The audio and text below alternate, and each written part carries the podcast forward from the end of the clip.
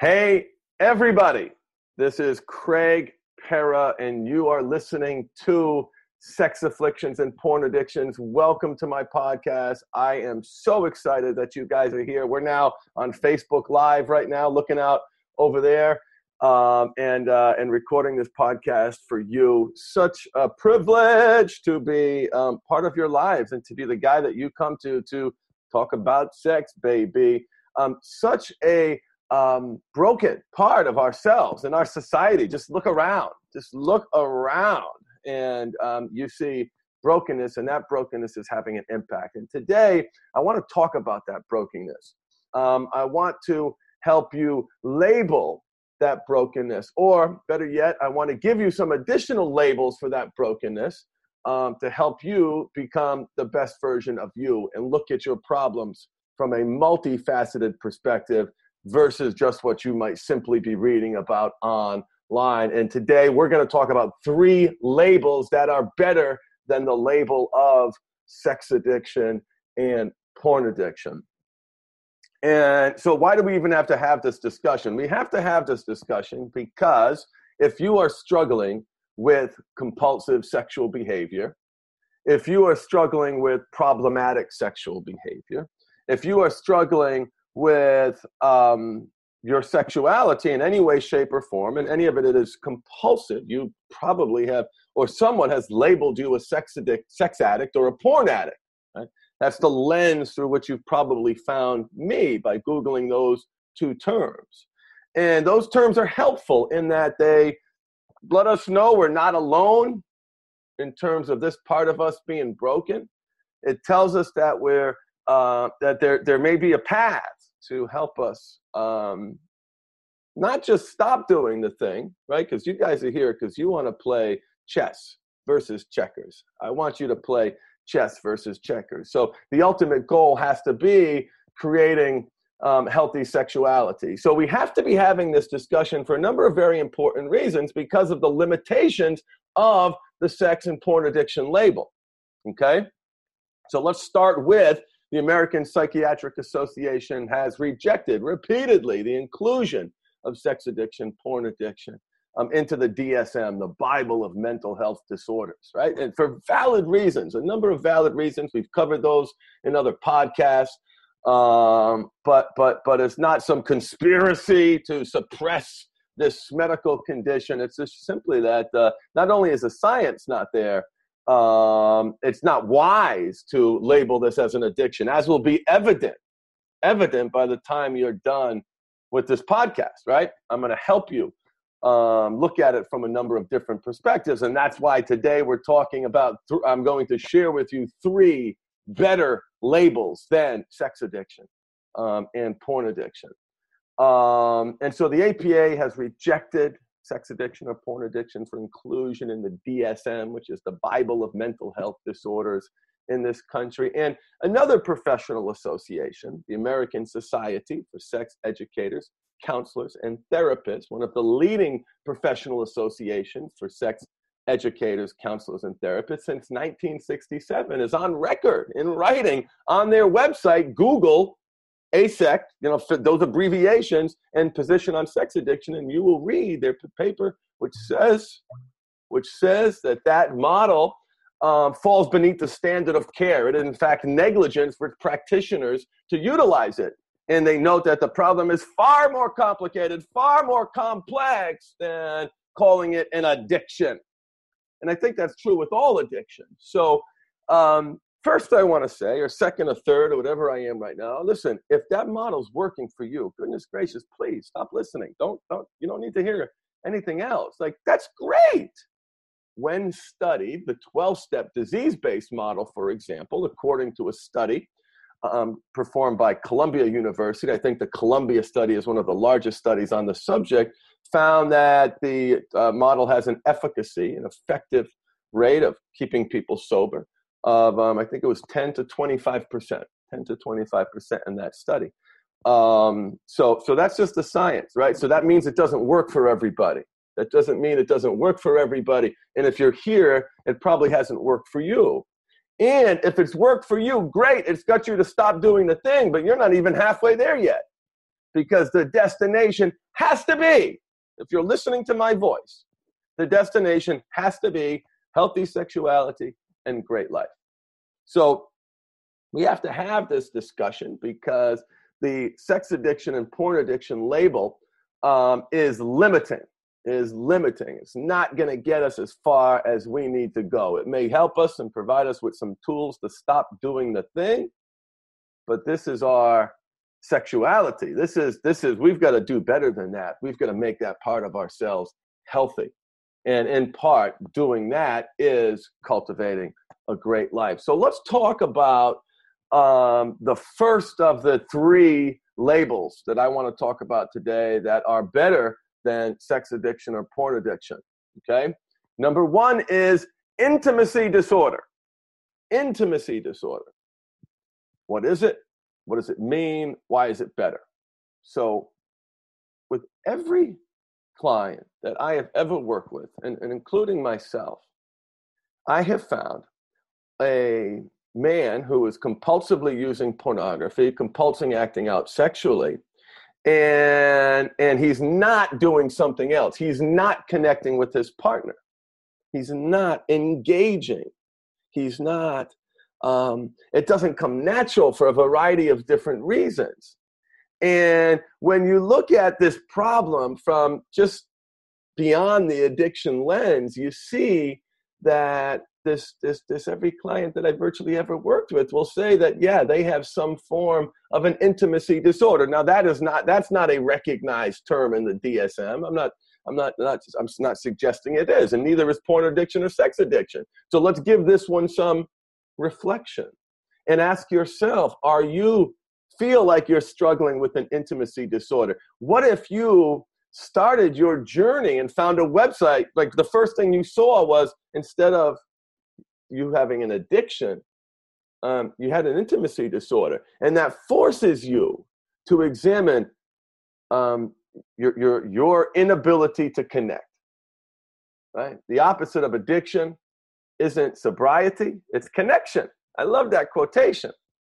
And, and, and, by looking at the connection and the breach around one's ability to communicate that love, intimacy, sexual drive to another human being, um, I think that some of you can gain incredible insight by looking at your condition as if you had an intimacy disorder.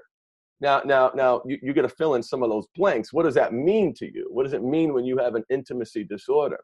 But look at your behavior and look at instead of the focusing on where the behavior is going, Focus on where it's not going. It's not going to your partner.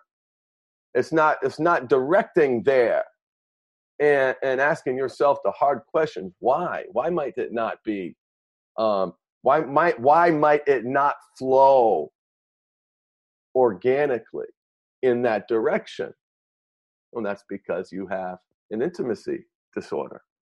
And by examining that flow you're going to learn a lot about yourself. And you're also going to learn a lot about your relationship because there is a relationship dynamic in every single case that I have ever worked on. Everyone. This isn't blaming the partner. Let me make this clear. No one's blaming anybody. But is there a complicated relationship dynamic going on when one guy's behavior is all the way over here and the partner's over here and there's that massive disconnect? Is there a relationship dynamic at play? Yes. Yes, yes, yes, to believe otherwise, to be led to believe otherwise by crap you read on the internet, um, is to your detriment. It is to your detriment as the partner and to your detriment as the person, as the addict, um, is to not reflect on the complicated relationship dynamics. Um, and the sex addiction label, I think, blurs that. In fact, one of the places where the label um, has the most impact, negative impact, is in the relationship context, creating this one up, one down power dynamic uh, where the entire relationship is seen through the lens of the addiction. And um, that's virtually almost always flawed in my experience. So, um, what do you think about intimacy disorder? What do, what do, what do you, what do, how does that fit with you? How does that feel? How does that um, reflect with with with um, you know your reality. You know what I'm saying? So think about that. Think about that. Think of um, you know, um, what if, um, or, or, in addition to your sex addiction, um, you were also diagnosed as someone um, with an intimacy disorder? Um, what would that mean? You know, what symptoms are present with an intimacy disorder? Um, and, uh, and and ultimately, what's the remedy? And the remedy is connection, connection deeper with self, connecting to someone else, and um, developing a sexual authenticity uh, that you may have never had before. And that leads me to my second point. So, um, the second label that I think is better than sex addiction, um, or at a minimum illustrative to you. You don't have to think it's better, but but but I, I promise you, it's going to help you think of this problem in a much much much much much better perspective.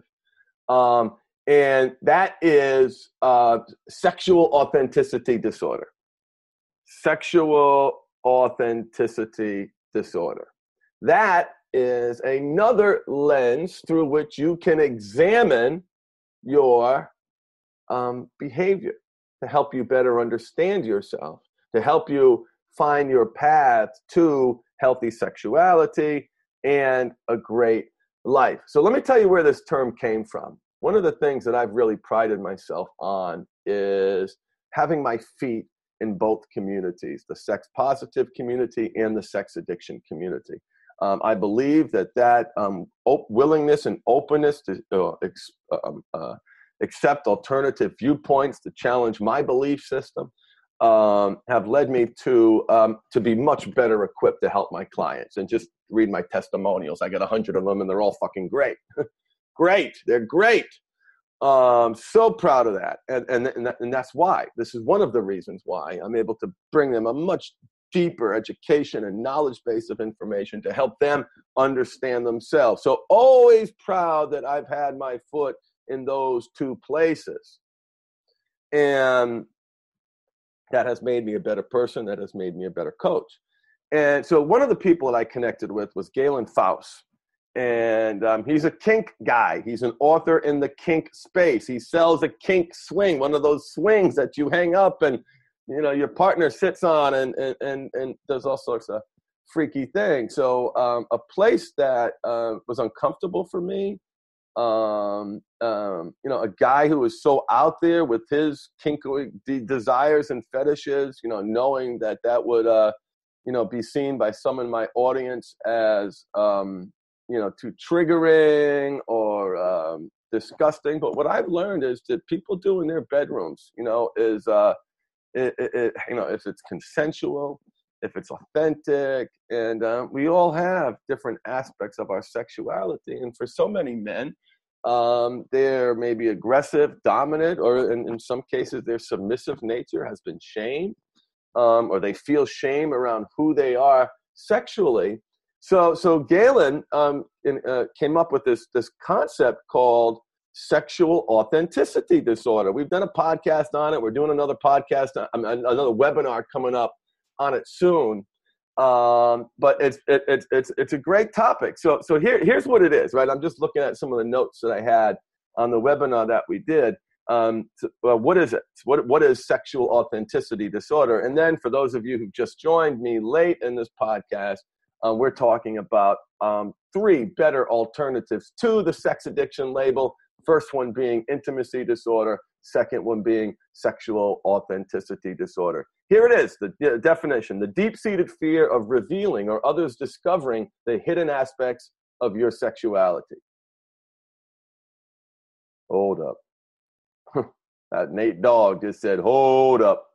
The deep seated fear of revealing or others discovering the hidden aspects of your sexuality.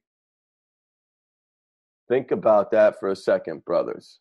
Okay, think about that darker part of your sexuality. Think about where your pornography use has gone. Maybe it's uh, you know instead of a mirror of your sexuality, it's become a broken, twisted, um, but a reflection nonetheless of what it is. And if that part of you, if that darker part of your sexuality doesn't flow in the context of your relationship, you're, you're, you've got a sexual authenticity disorder. So, SAD, we'll call it SAD, which is just great, by the way, is often the result of growing up in a restrictive, shaming, sex negative, morally judgmental family, religious, and or social culture. Our attitudes around sexuality are programmed. Period. End of story. Programmed. How you think about sex isn't some conscious, complete awareness thing that just is natural and flowing. No, it is a function of your programming, as it is all your likes and dislikes. Uh, you can't you can't get away from well, you can get away from that, but you have to uh, be aware of it um, and acknowledge that. So the individual afflicted with sexual authenticity disorder was never allowed honest discussion nor encouragement about their personally natural sexual desires that did not conform to the narrow range of sexuality expected by the parent culture. That is a solid definition. Boom. I mean, so much better than and and and, and well, okay, okay, so much better than the label porn addiction, um, sex addiction, because again, I mean, listen, folks, you who've been listening for a long time, you know the sex addiction and the porn addiction is always the symptom. The behavior is always the symptom. That's why we're having this conversation, looking at alternatives to a label that is inevitably will end up holding you back, will end up holding you back. So, what are the symptoms of sexual authenticity disorder? I love this. Secretive expressions of your true desires. Secretive expressions of your true desires, right? How many people are engaging in behavior that isn't an expression of their true desire, but there are elements of that truth in it? And that's the really, really tough part uh, looking in the mirror um, porn use, strip club, prostitutes, pornography, a traumatizing fear of getting caught, elaborate lying, hiding, cheating to avoid discovery, participating in high risk behaviors that could lead to disastrous outcomes. For example, watching porn at work. Your company probably has an internet usage policy that has zero tolerance for porn at work uh, and that would be a disastrous outcome. Here, here's some more symptoms of sexual authenticity disorder. Physical restrictions in the throat area when trying to speak about your sexuality. Avoidance of eye contact and other body centric analogs of the emotional fear. Dropping into a deep level of shame, fear, and guilt after the secretive expression. So, um, like like just just just think about that think about your secrecy what are you ashamed of what are you ashamed of and what aspects of your sexuality scare you? So for example i have a dominant component to my sexuality and that wasn't something i could express with my partner. That was dirty and disgusting and and and, and that was there was shame around that and and and and, uh, you know wanted to you know give her a spanking wanted to be a little firm and and that's my dark side that's the disgusting side that's the part of me corrupted by pornography no man that's fucking me that's me doesn't mean i got to do everything that i see but to ignore that part of me to not allow that part of me to flow it created a terrible amount of resentment with with with, with my wife who was open, who was willing, who wanted to share and, and commit. I, I, I, I, my, my addiction, my that's, I, I stole that. I stole that from us. I stole that exploration. I concluded that that wasn't for her, or, or I was too afraid. I was too afraid to, to bring that into the relationship, did not have the courage. And so think about these symptoms. Think about the lack of honesty that you have in your sexuality. How often has your partner said to you, Do you like that? No, I don't like that. Bullshit. Stop fucking lying. Stop lying. Just stop lying. Be honest with who you are. Be honest with what flips your switch. Recognize that, that that's going to flow. You're going to channel that. You keep stuffing that down, you're going to keep having the sex addiction You're going to keep having the porn addiction, right?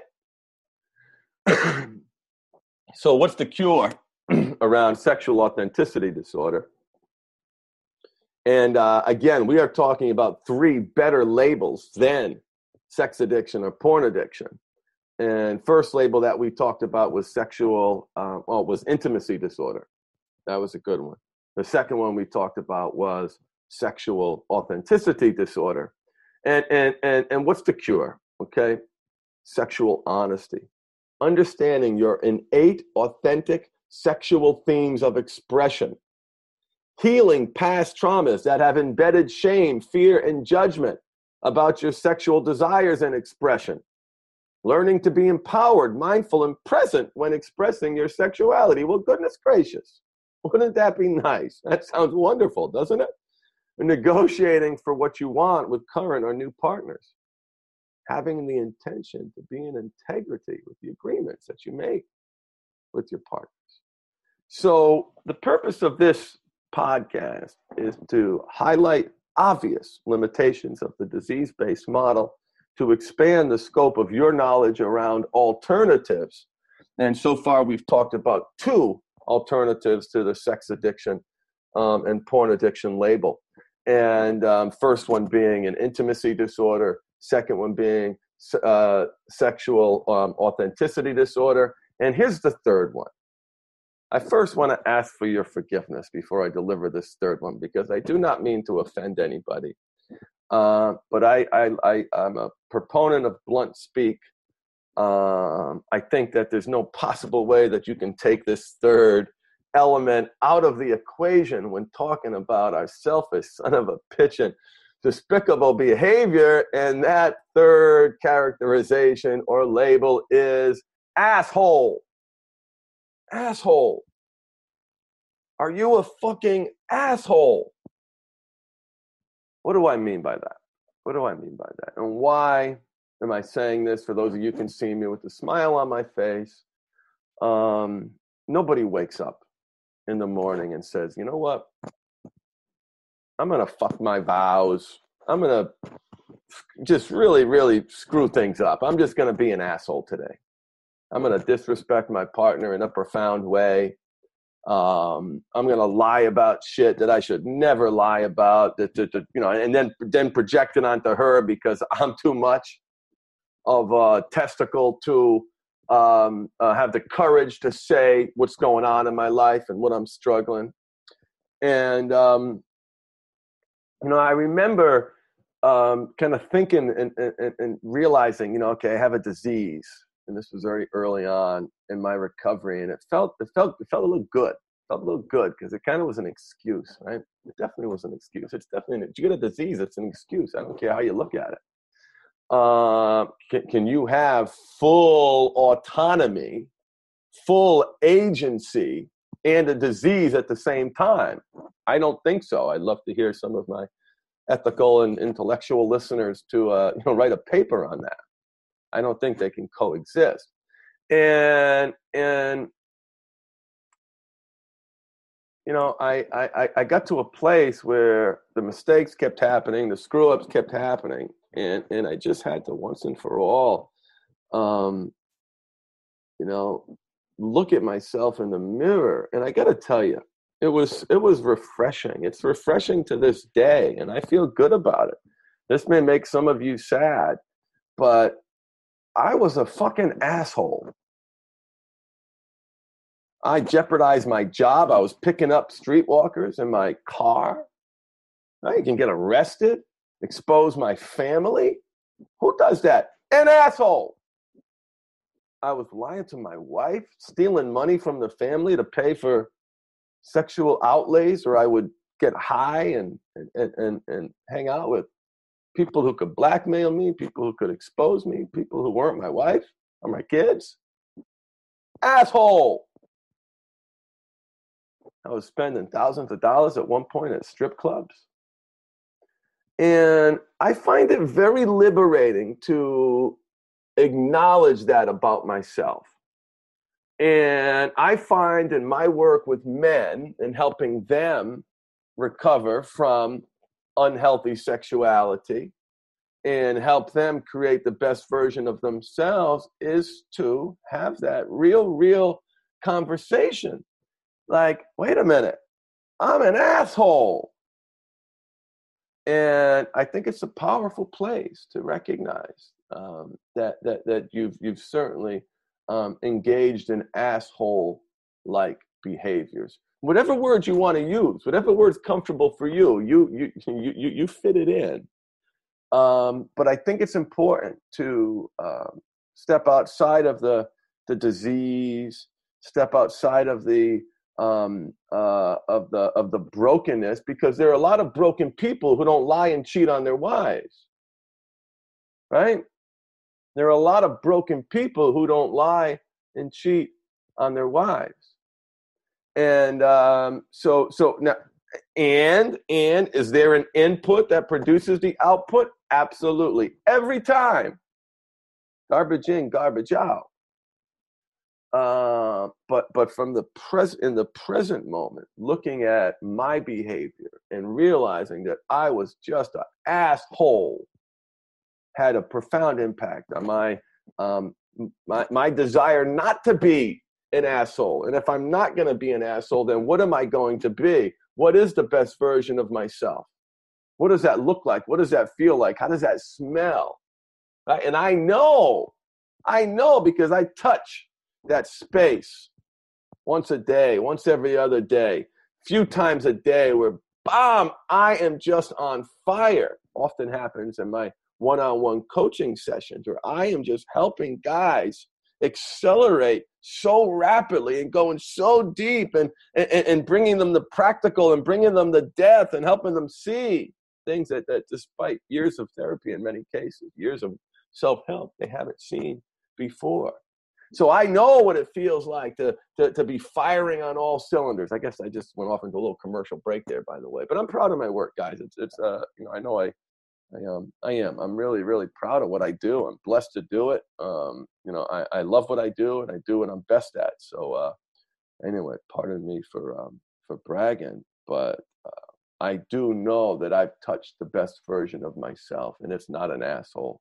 It's someone who is kind, who is loving, who is empathetic, who puts other people first. Sometimes, sometimes, not all the time. I'm never going to be an all the time guy. My wife's an almost all the time. She is such a giver, right? I'm a taker, and um, but uh, I want people around me now to, um, you know, eh, see, have a positive experience, and um, you know, really, really um, make people's lives better in, in, in, my personal life and professional life. So anyway, those are three labels that I want you guys to think about over the course of the next week. I'm back on track with my podcast, which I'm really excited about that. So blessed that you guys are listening. So grateful to have you out there in Facebook Live land. And um, yeah, email me your questions. But I mean, if you're struggling, I got an online program that's only $49, guys. So, so you know, some of you are just like, ah, you know, I mean, like just get on it and have your life stop sucking. You join the program, you do some exercises every week, you participate in a couple of group coaching calls. The, uh, your life changes, you learn powerful tools, you elevate. Um, so um, yeah, yeah, yeah, yeah. Like, like don't, don't. This, this, this group coaching isn't some alternative. Um, and for many people, it is their primary recovery modality, and it is powerful again with seven group coaching calls per week. So check that out on the mindfulhabit.com. So privileged to have you guys here with me on your journey. Um, also, want to announce we've launched a partner empowerment group for so you partners who are listening. Um, that is live, so you can reach out to um, support at the mindfulhabit.com to get a special link to join that partner empowerment group we launch everything slow. There's no big, big, big launch. We find that doing that um, allows us to make sure we're taking care of people because uh, there's always questions. We want to, you know, we, we, we, we want to keep this uh, the way it is. And uh, truly blessed, truly blessed. Remember, life is too short to suck. Embrace your power of choice. Bye, everybody.